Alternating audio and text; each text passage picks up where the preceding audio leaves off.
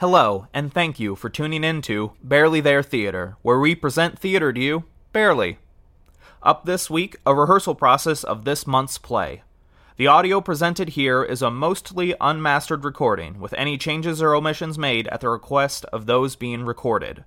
This is to help facilitate a safe and creative rehearsal space where ideas can flow freely in the moment.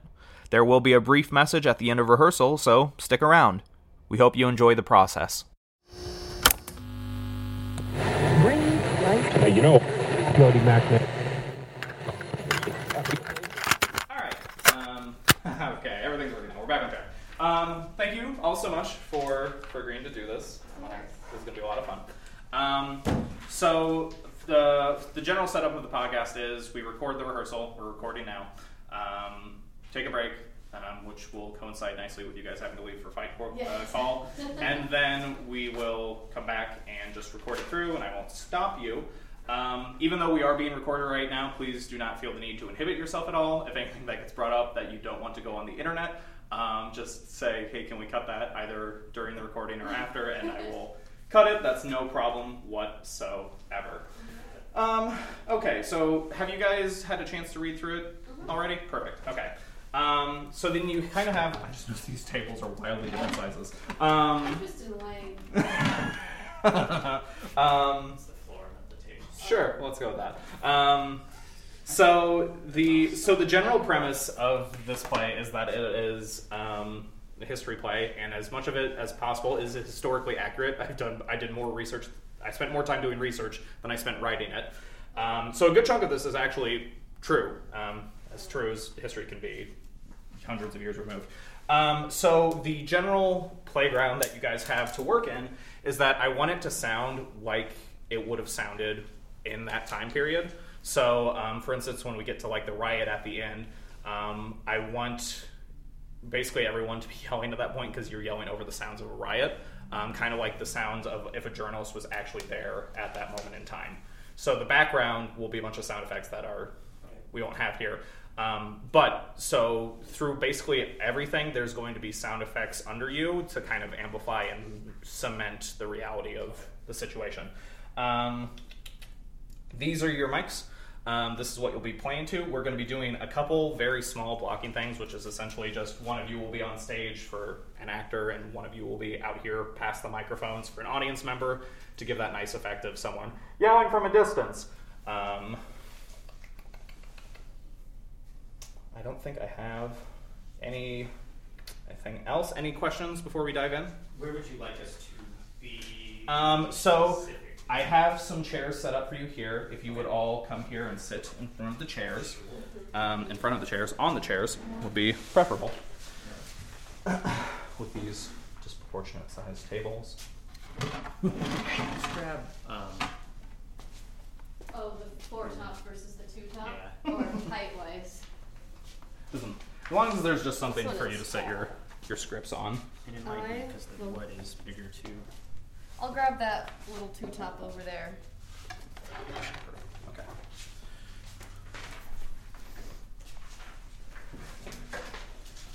Um, voices. Yes.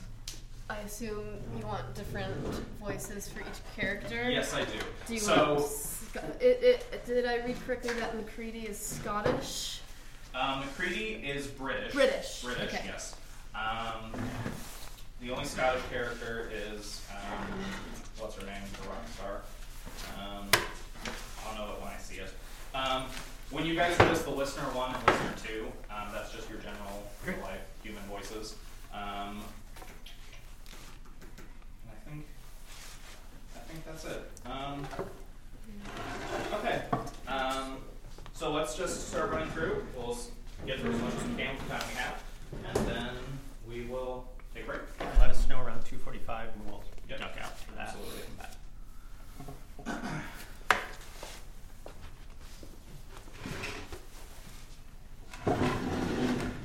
So whenever you guys are ready, take it away.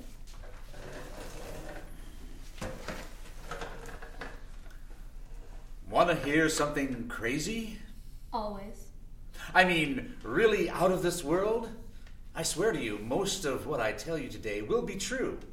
As true as can be, uh, 180 years later, I'm going to tell you the story of the production of Macbeth that led to a full scale riot on Broadway in New York City that left 22 people dead and over 100 injured.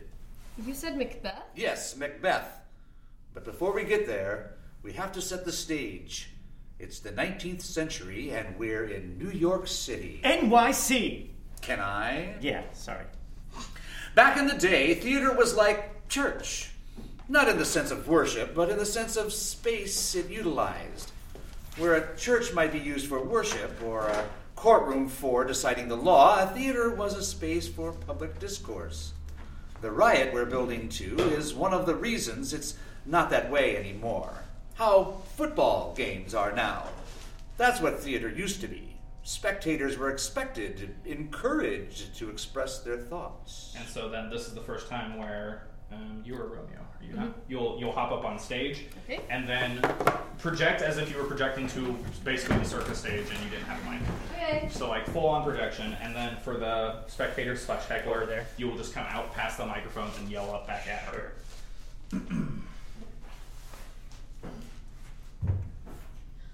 Oh, my love, my wife, death that hath sucked the honey of thy breath hath had no power yet upon thy beauty. She's not dead. Ah, dear Juliet, here, here will I remain with worms that are thy chambermaids. Oh, here will I set up my everlasting rest. Mate, she's still breathing. Look at her. Here's to my love. Thy drugs are quick. Thus, with a kiss, I die. What a waste. And then on with a kiss I die, do it like a And thus, with a kiss, I die. What a waste. And as a testament to this popularity, audience members knew Shakespeare's play to the line.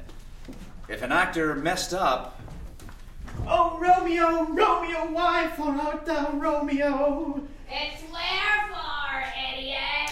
fun fact, there was no such testosterone and toxic masculinity pumping through the public discourse in antebellum American that Romeo was considered too effeminate of a role for men to play. Too many feelings. So the only Oh, sorry. So the so, so the only OLC for Romeos of the day were women. Women Romeo were actually so popular that there was a production starring Charlotte Cushman, sister of Susan Cushman, who played her Juliet. Romeo and Juliet were sisters? In high school, I knew a brother and sister who played Rolf and Liesel in The Sound of Music. Who and who? You are 16, going on 17. Yeah, imagine Ew. how they felt. Uh, we are way off track. Uh, The, the point is that theater was rowdy. And women were Romeo. More so the toxic culture, but yeah, that too. Uh, the, the theater's success was gauged by how much the audience voiced their opinion. A silent crowd indicated a terrible show, and yet one heckler at one performance lit the fuse that would burn into one of the deadliest riots in American history. It was 1849, and there were two American pastimes theater and rioting. If you thought Hamilton fans were annoying, you would have hated the 19th century. People treat Shakespearean actors the way they treat Lizzo. Lizzo. Lizzo. Uh, the night of the riot, May 10th, there was not one, not two, but three productions of Macbeth playing within three blocks of each other.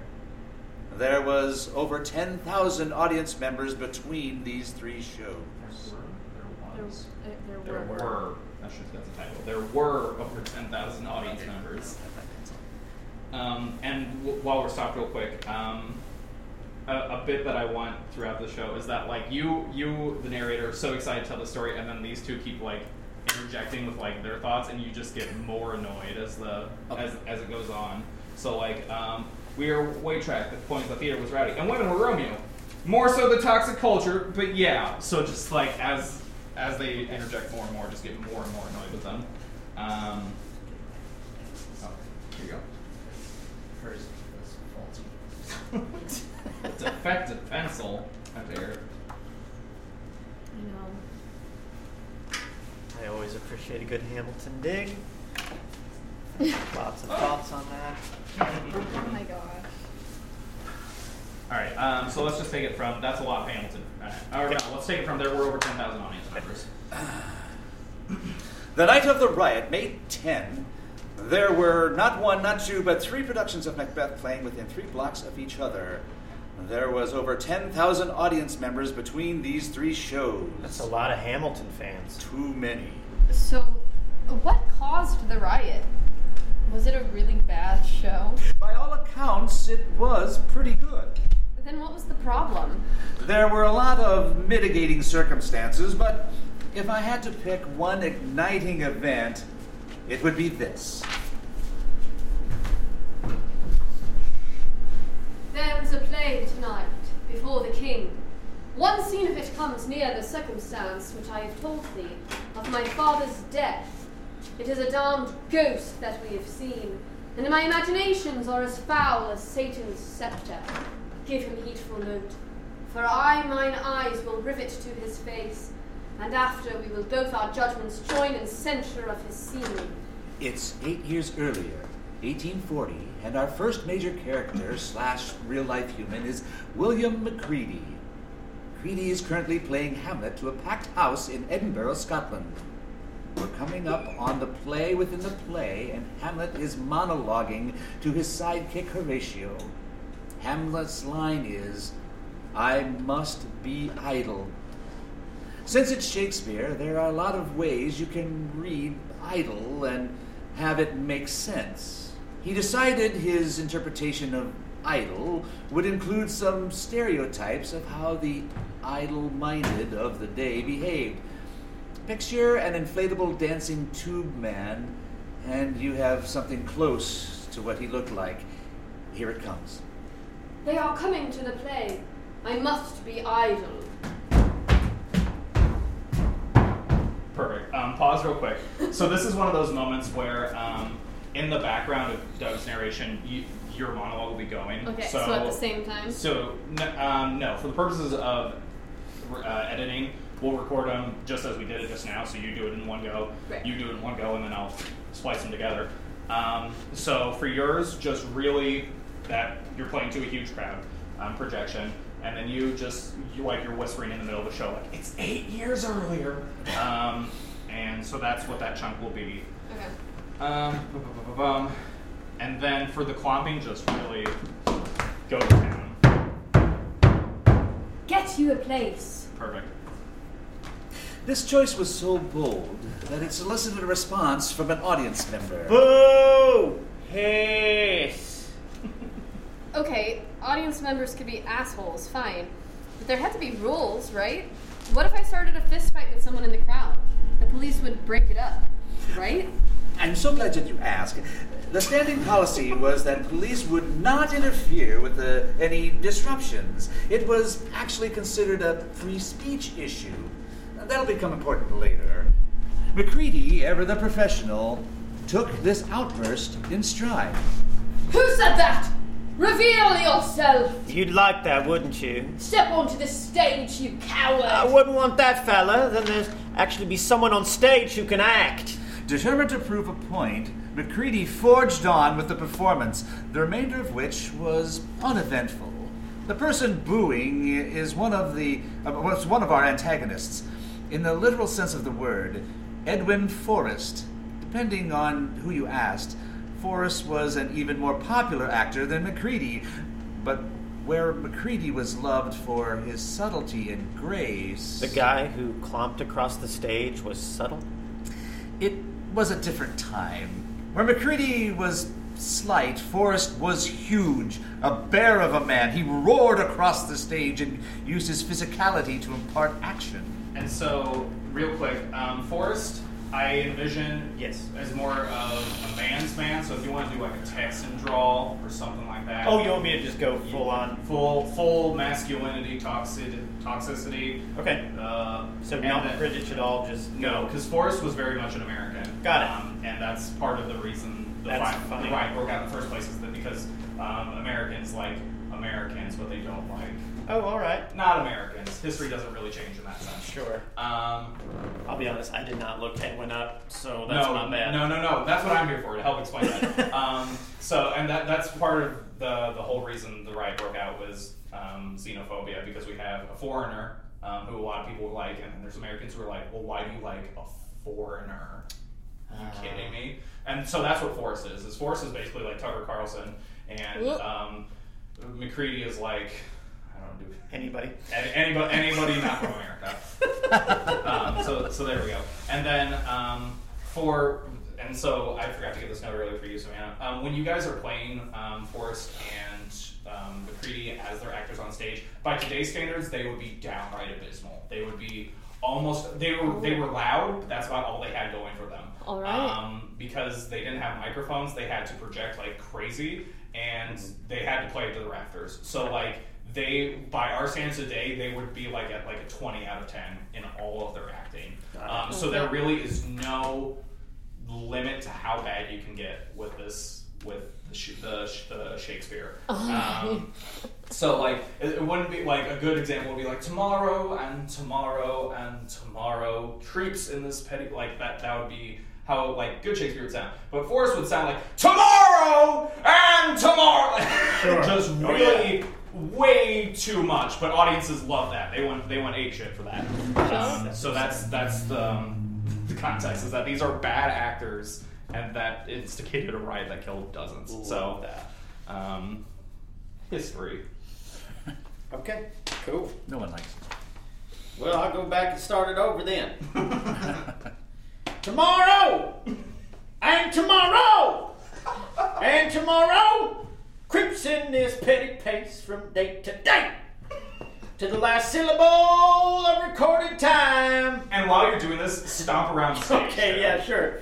And all of our yesterdays have lighted fools the way to dusty death. Brief candle, life's but a walking shadow. A poor player that struts and frets his hour upon the stage, and then is heard no more.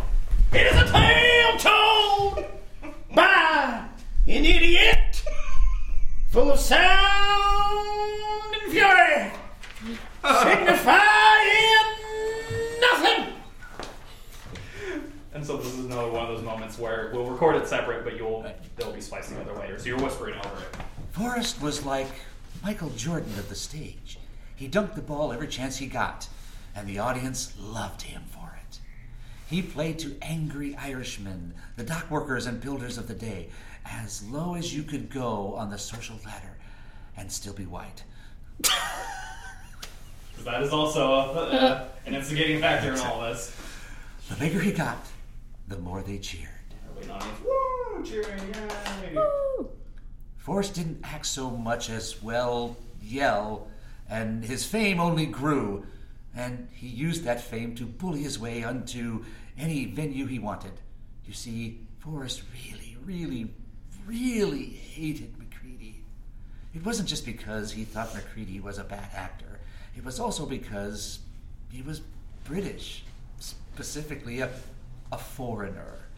Forrest was a self described Native American. And so this chunk, um, after the audience um, cheers, we'll just go back into your normal, normal volume narration voice, Sure. um, and keep keep on going. I'm assuming that doesn't mean what it means now. You'd be correct. Hmm. Back then, a self described Native American was someone who hated anyone not native to America. Of course, real life Native Americans weren't native, black people weren't native, even the Irish weren't native because they were all still immigrants. You had to be white and born in America to white parents, also not immigrants, to be considered native. That sounds about white. This viewpoint bled into all aspects of Forrest's life.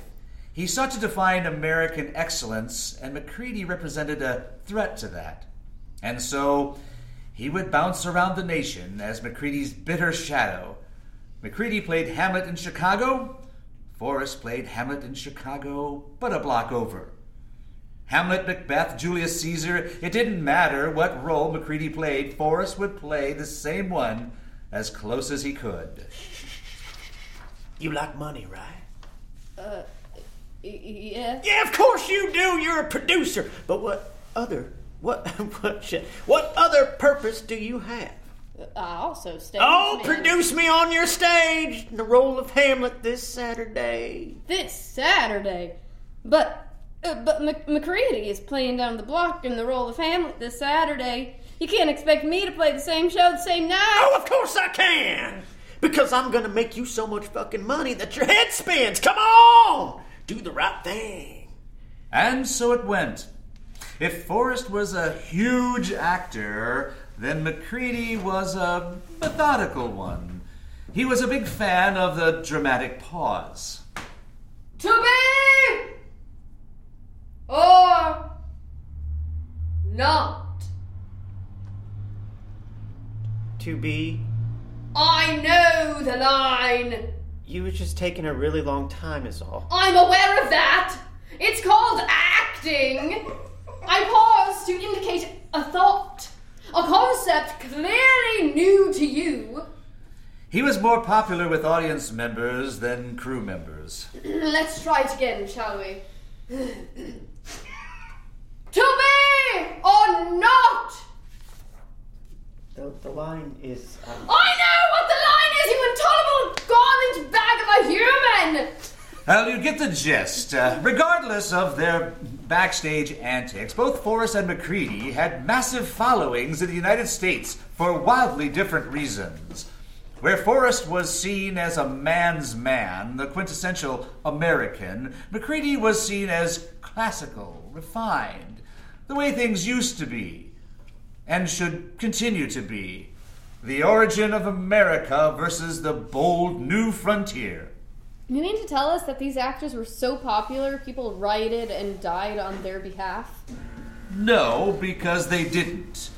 It's just that each man happened to be a lightning rod for a lot of the simmering hostility. Class war was brewing. But before we get there, we must set the stage. At the turn of the 19th century, America was undergoing rapid change. In the span of a couple decades, America doubled, both in size and population, and for the first time, urban centers were beginning to form. People no longer had to work the land all day long to survive. Streets, infrastructure, the beginnings of America's blood vessel spread and crept across the land. For the first time ever in America, people had time to spare. Hey, Stu, what jobs you got today? Hey, Drew, I gotta. I need. To, well, hell, I don't know. What do you mean you don't know? Did you milk the cow? Yep. Built the gazebo? Yep. And what what about dredging the river? I got it done last Tuesday. I'll be damned. I guess you don't have anything to do.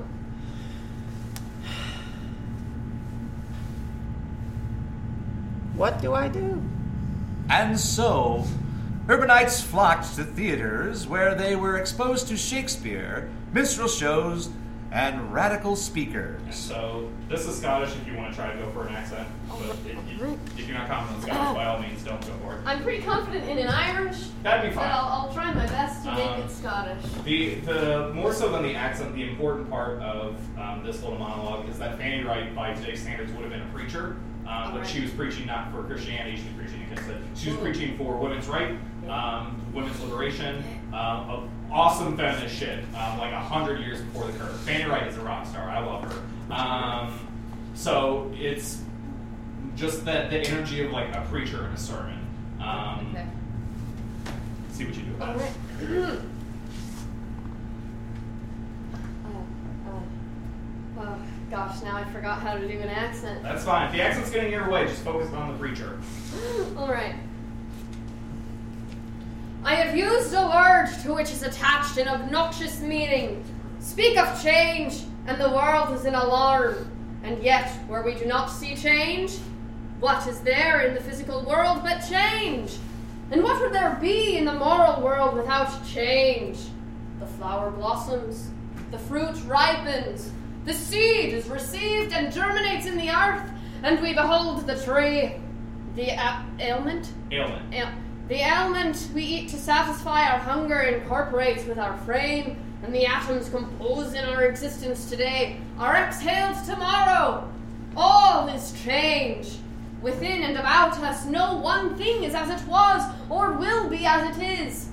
Strange, then, that we should jump at a word used to signify a thing so familiar. Who was that? Fanny Wright, the most hated woman in America. That's a high bar to clear, isn't it? What? You you want the the oh, sorry? What? You want the re- receipts? Fine. Where'd you get a newspaper? And why does it smell? August one. First. Okay. August first, eighteen twenty-eight. The Christian Watchman. A disgrace to her sex. We regret to learn that Miss Frances Wright, who had the address to uh, ingratiate herself into the favor of General Lafayette and to obtain from him $10,000 for the professedly benevolent ob- object of enabling slaves to work out the amount of their purchase money, has become editor of the New Harmony Gazette. Her principles appear to be as infidel, and of course as lewd, as those of the famous but visionary Robert Owen. We are pleased to learn, for the honor of our American ladies, that she is not a native of the, United States. Which just goes to show, comments section existed well before the internet. Why did people hate her so much? In 1825, she was campaigning for the end of slavery. She decried organized religion, campaigned for women's rights to vote, and most offensive of all, promoted birth control and sexual liberation for women. They called her the Great Red Harlot of Infidelity. After attending one of her sermons, Walt Whitman wrote in his journal More than beautiful, she was grand. She possessed herself of my body and soul. Theater was the only place in America that you could truly consider a melting pot. It was the only place you could go and see rich and poor, black and white, men and unmarried women, and more than a common ground, theater was the battleground where new ideas were put to the test.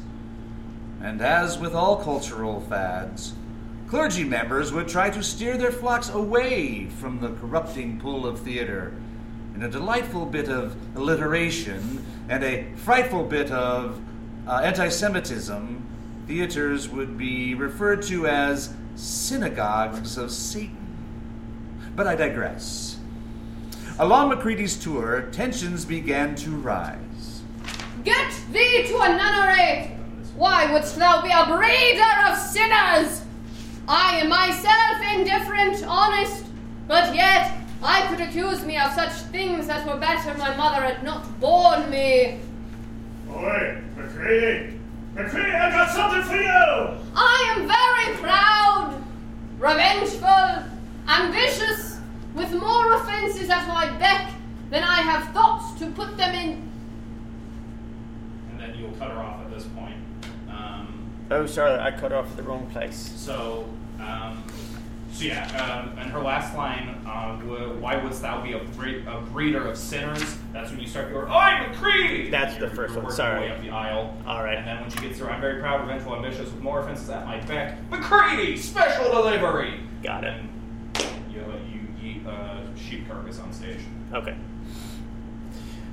McCready, special delivery, compliments of you, your uh, blah, blah, blah, blah, of your better Edwin Forrest. Help! Half of a sheep's carcass was tossed on stage. Macready, ever the professional, carried on and finished the show. Once the curtains came down, Macready reflected. I've had enough of this god-forsaken land. Bullies and butchers on every corner. Perhaps it's time I return to the motherland. And yet, he persisted. Macready decided that he would finish his farewell tour despite all the haters. Haters? More like ingraters. Sure. Unfortunately for Macready, his farewell tour was set to close in the worst possible place New York City. In the year 1800, there were around 80,000 people living in NYC. Within 20 years, its population had more than tripled Tens of thousands of immigrants poured in from Ireland and Germany, countries that were going through their own famines and depressions and upheavals. And if there's one constant through if there's one constant through line in American history, it's adversity to outsiders, whomever the outsiders of the decade may be. All of those immigrants landed in America, and for many of them, New York was their new home, specifically the Five Points neighborhood, because nowhere else would take them. And then um, for the real estate agent, I'm just picturing a really bubbly, like, oh, and this is uh, Same. This, this is just a lovely little home, even though it's like you're selling an apartment in the literal middle of one of the worst ghettos in all of America. The McAllisters live there. They're lovely people. I helped them sign their lease just last week. Uh, to be, this one's you. It, it should be unlocked. I am old, okay? And this stuff happens more and more as you get older. Alright? mhm I'm not as young as Let us these continue. other men that you are used to dating. Let us- I am old. Yes, at practically at the end of life. Uh, well, How old are you? Huh? How old are you? I'll be 28 on Monday. Oh my gosh. I'll be 27 in two Mondays. Oh my oh my gosh, what a You're only a week, a week and a year older than Yeah. it's been like a decade since I've been in my 20s. I've been t- uh, Look at 23 times. What? I've been 23 times. I've almost been 20 twice. So. Well, And we're back. was all of that recorded? No, uh, a little bit of it. so we are recording again. Um, we're just gonna pick up where we left off, go through, rehearse, take a little break, and then go back and record it. Okay. Um, one thing I want to remind all of you of is just to project. Um, even though the microphones are right here, it's easier for me to turn you down than it is to turn you up. Um, that's all I gotta say. Okay. Um, we were halfway down 18. So let's just take it from the end of the narrator's line. And he couldn't have asked for a better fuel source than the Astor Place Opera, Opera House. What was so bad about it? For the poor and disgruntled, Astor Place was everything wrong with the world. It was named in honor of John Jacob Astor, the Jeffrey Bezos of his day. See if this sounds familiar. September 6, 1945, the new metropolis. It would take 3,500 men working 20, 20 years, 300 days without being sick or out of, un, of or out of employment an hour the whole time. And getting a dollar a day without spending a cent, it would take all of that to earn what Mr. John Jacob Astor has saved from what the world calls his industry. and put, um, quote, his industry, Oh. end quote. Sure, Just because the, the doesn't quite the newspaper's SAS doesn't quite read over Sure. uh, audio. Um, all the newspaper excerpts are real excerpts, by the way. Oh, really? Yeah. So the one where they called her a disgrace for her sex was from an actual newspaper. Wow. As much as I could, I took from historical archives. Anyway, continuing on. Industry, of course, being cod. For the record, a dollar a day in 1845 money would be equivalent to about a, a $46 per hour wage today. To put all of this in the modern context, it would be like going to see a production of Hamilton at the Bezos Playhouse, and tickets cost two grand minimum. And you could only attend if you wore an outfit designed specifically by Vera Wang. That kind of makes me want to go flip a car over and light it on fire. It gets worse. The theater was highbrow. It catered to only the richest and enforced a strict dress code for all its patrons. Excuse me, kind sir. You cannot attend. How you mean I can't attend? You are not dressed for the evening, sir. I'm wearing my best flannel. Mm-hmm. sir, if you read the sign out front. I can't read. So it seems. Well, what's it say? All attendees of the evening's festivities must don a suit or dress, must be clean shaven, and most importantly of all, must be wearing a pair of clean white gloves. Gloves? How am I supposed to afford those? You have the rest of the evening to figure it out, seeing as your plans have just opened up. Good evening, and goodbye. It is May 7th, 1849, opening night. Macbeth at the Astor Place Theater, starring William Charles Macready in the final venue of his farewell tour. Also, opening tonight, Macbeth at the Broadway Theater, starring Edwin Forrest, located in the center of the scenic Five Points neighborhood, starring Thomas Hamblin. Who? Exactly. A producer, he's cashing in on the controversy. Oh, thank you. That's what that word should be, not conservatory. Cashing in on the, the controversy by selling tickets to those who weren't able to get into the other sold out productions. He will be performing the role of Macbeth, and he will sell every single seat. Across town, Reidner's, Rynders uh, has been busy. He and his supporters have purchased over 500 tickets to tonight's performance of Macbeth and distributed those tickets to his boys. Excuse me, ladies and gentlemen. It is seven o'clock and the doors are open. If you need any help finding your seat, there are ushers at every door who can. Coming through! Pardon you? Oh. Excuse me? As the clock creeps towards 7:30, audience members notice more and more unsavory people wander in. Gentlemen, not of leisure, but of labor. They were not clean shaven, did not wear a suit or gloves, and they reeked of cod. Remember how I said audience members were expected to voice their thoughts? And start the start of the show was also decided by the audience. Macready hears what he thinks is a roar of applause and takes to the stage to begin the show. So to kind of set the stage for what's happening, um, what happened, I guess I should say, uh, this is real life, is like audiences at the time, like when they were tired of like waiting for the actors, they would just start, and then everyone in the audience would start just stamping their foot. So like the building would be shaking from all the people stomping their feet.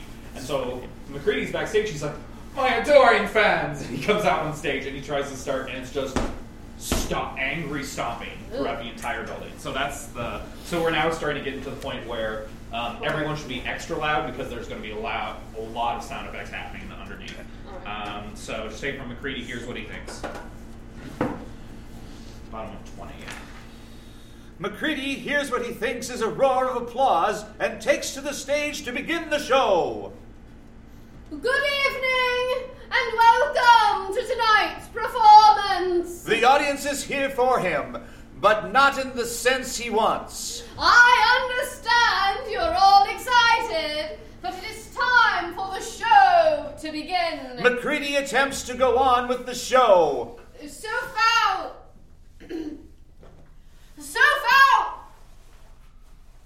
So foul and fair a day I have not seen. But it's pointless. It's impossible for the actors to be heard over the crowd. Macready, ever the professional, decides the show must go on. Actors, we must carry on. Do the show in mime. And so they do.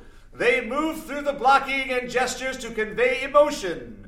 If you can imagine, this doesn't improve the mood of the audience. English aristocrats, something wicked this way comes! The protesters are now pelting the stage with eggs, pennies, potatoes, lemons, apples. Oh, there goes a. Oh, there goes a shoe. Please, please, everyone. The shower of debris will continue until the third act, when Macready enters with the most unfortunate choice of costume choices. Here is our chief guest. The reason the protesters are quite literally ripping the seats out of the floor is because at the top of the third act, Macbeth has been cr- crowned king, and Macready has entered wearing a crown, the very symbol of British oppression. Seeing that furniture has now joined the forecast, Macready turns to his his bank banco Banquo. banquo. He turns to his bank banquo and says.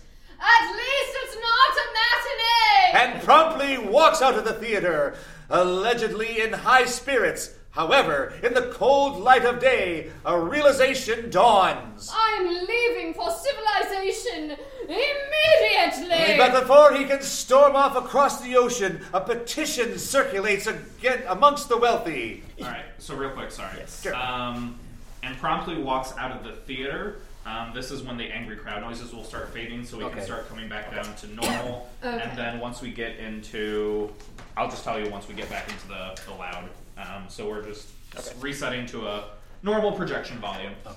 Um, However, in the cold light of day, a realization dawns.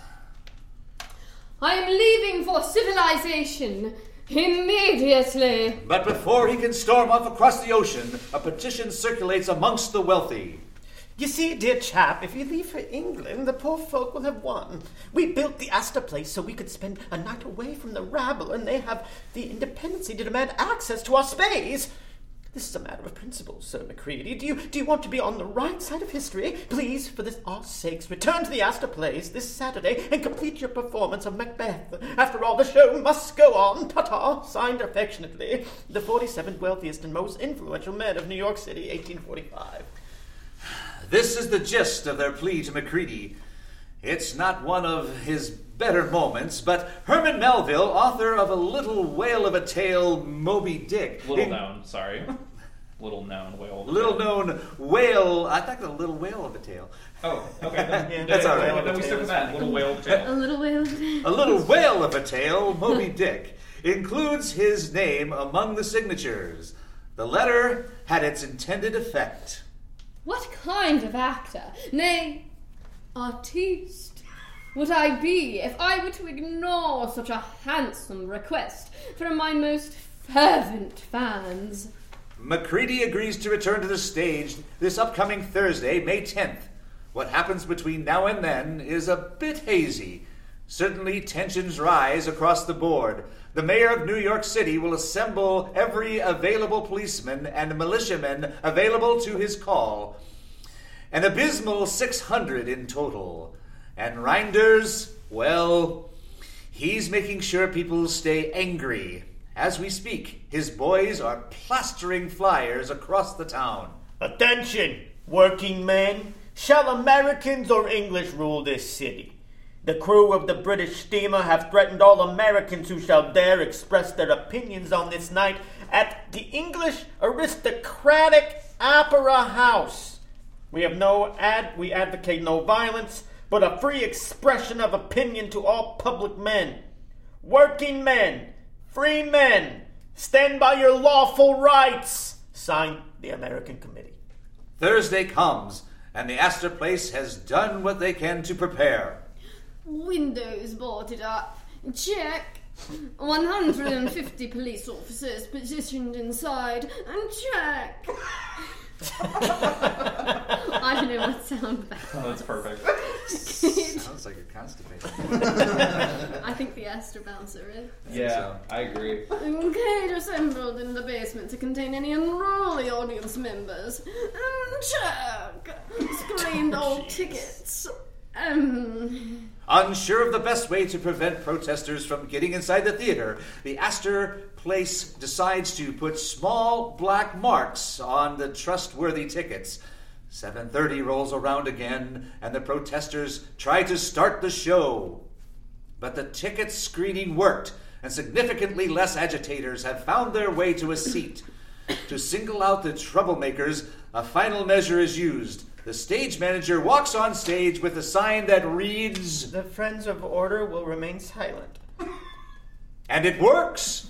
Macready's fans fall totally silent while the protesters continue to make themselves heard. The police escort them to the cages downstairs, and the show begins. Unfortunately for the actors and the audience, weeding out the internal protesters does absolutely nothing to diminish the staggering 10,000 protesters who have gathered just outside the theater. So this is where we're gonna get back into very loud again. Shortly after the show begins, so too does the assault on the Astor Place Opera House. We had a war over this! America rules England! The protest picks up steam once protesters discover a nearby construction site burned with too many cobblestones. Move them down the line! A human chain is formed and cobblestones are passed hand over hand until they reach the theater, at which point they become Aim! Launch! ammunition. Injured! We have injured! Aim! Launch! Is this a dagger which I see before me? The handle toward my hand!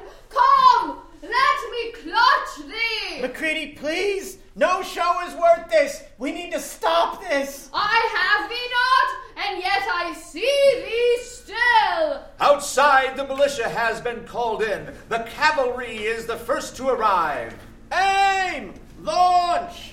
Some militiamen are pulled from their horses as they charge into the crowd. The situation continues to deteriorate, but don't worry, the mayor happens to be here. Mayor, sir, please, let us use our weapons. If you think that is the correct decision to discharge your weapons, then by all means, I won't tell you not to do that. If you indeed do think that it's the right thing to do at the moment in time. I just need a yes or no.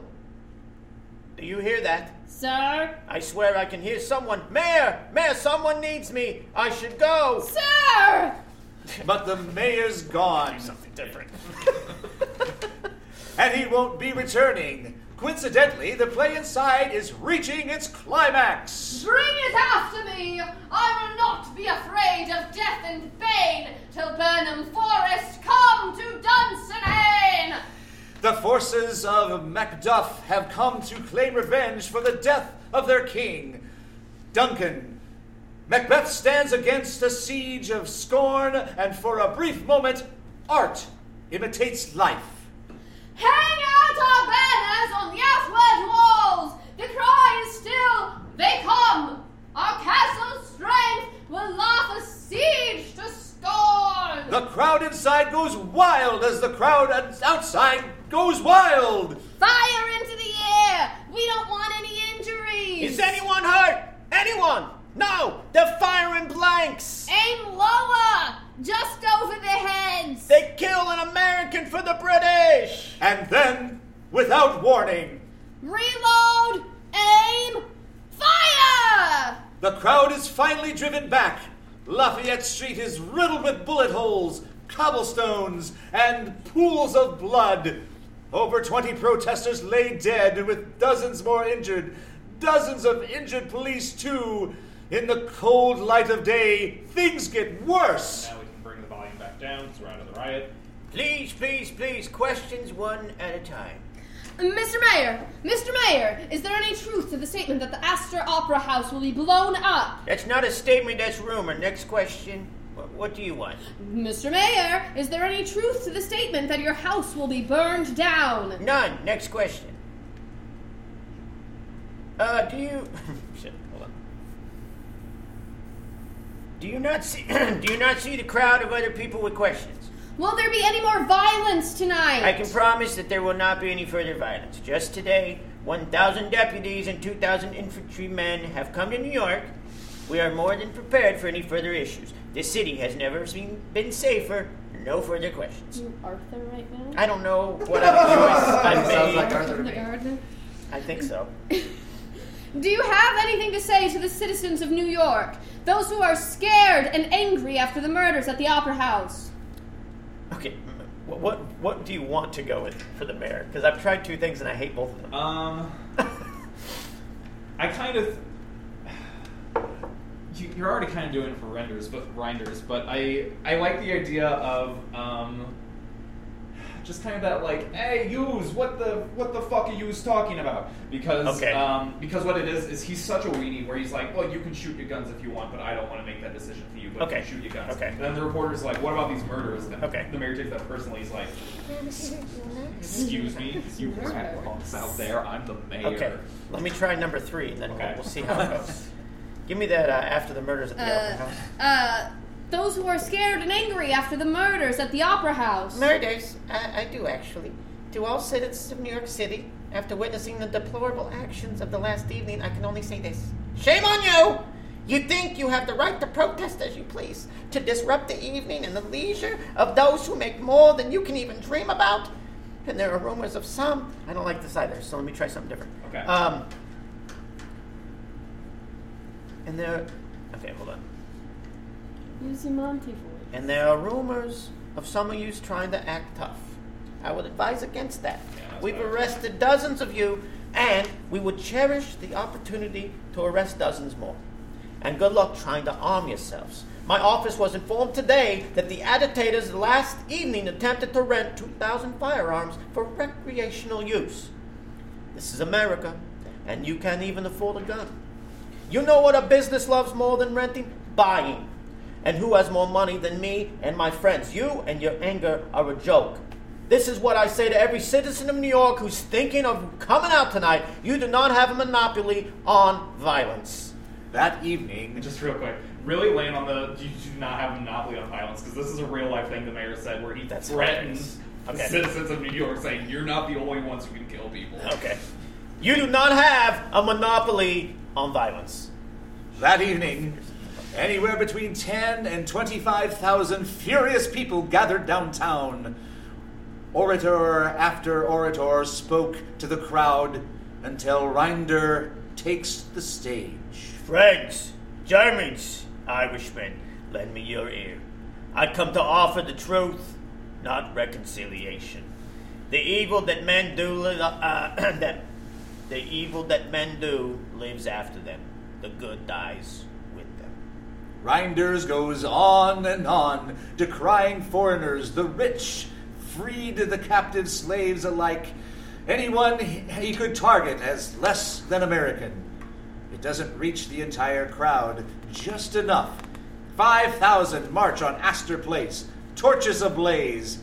When they arrive, they are greeted with cannon barrels pointed down the avenue. Despite a long, tense standoff, violence doesn't erupt and the crowd goes home. The Astor Place riots have come to a close. What happens next?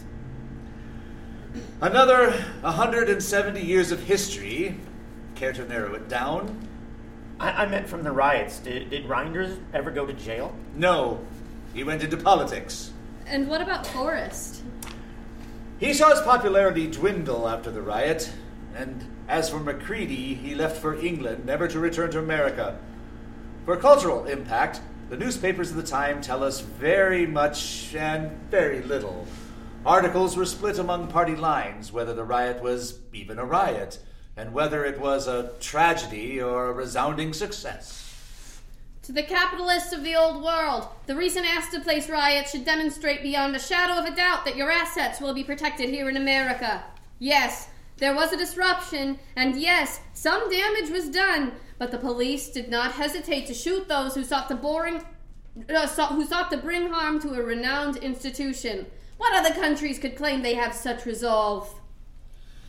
Versus the other side of the aisle, No good can come of the recent tragedy at the Astor Place Opera House. How can any continue knowing what they know now? That Americans despise the sight of one another. Even after the repairs are made and the dead are mourned, there is lasting damage to the American fabric. A loss of neighborly attitudes. It is the shame and tragedy that will have untold consequences. Shortly after the riots, the Astor Place Opera House was permanently closed. Its insides were gutted, and the building was converted into the New York Mercantile Library until it was demolished in 1890 and replaced with the building that stands there today. And for really long term and for real long term effects, the Astor Place riot led to the strengthening and militarization of the nation's nation's first police force, the NYPD. That's a bummer. I don't mean to imply that no good came from these events. The need for a shared public space did not go unheard. Shortly after the riots, the plans were cemented for what we now today No, did know today as Central Park, a bastion of nature and the city that never sleeps. Um, how do you pronounce that second word? It's supposed it's to be like taken, taken. yeah. Ta- like taken. Yeah, but Shakespeare. Yeah, but Shakespeare. Yeah. Yeah. Great. well ta'en and like a buzzard. O slow-winged turtle, I shall uh, shall a buzzard take thee. I for a turtle as he takes a buzzard. Come, come, you wasp! If faith you are too angry. Just a couple of miles from the spot where so many died, People of all classes and backgrounds can come see Shakespeare in the Park for free. If I be waspish, best beware my sting. My remedy is then to pluck it out. Aye, if the fool could find it where it lies. Who lies. knows not where a wasp does wear his sting in his tail? In his tongue. Whose tongue? Yours, if you talk of tales. And so, farewell. What with my tongue and your tail? May come again, good Kate. I am a gentleman. That I'll try. It's so naughty. So That's- that's the end of it. naughty. I'll stop the recording. Take a little break. Um, go through it all. Thank you for listening to this week's rehearsal process. The goal of Barely There Theater is to create plays and entertainment for people free of charge, anywhere they want, anytime they want. Subscribe to us for mostly weekly updates with new audio plays, rehearsals, and whatever else might come up. We do ask that if you liked what you just listened to, consider donating to us at our website, barelytheretheater.com. And if you're in a position where you can't afford to donate, that's okay too. Consider passing this episode along to someone who you think will enjoy it. Tune in next time, and once again, thanks for listening to Barely There Theater.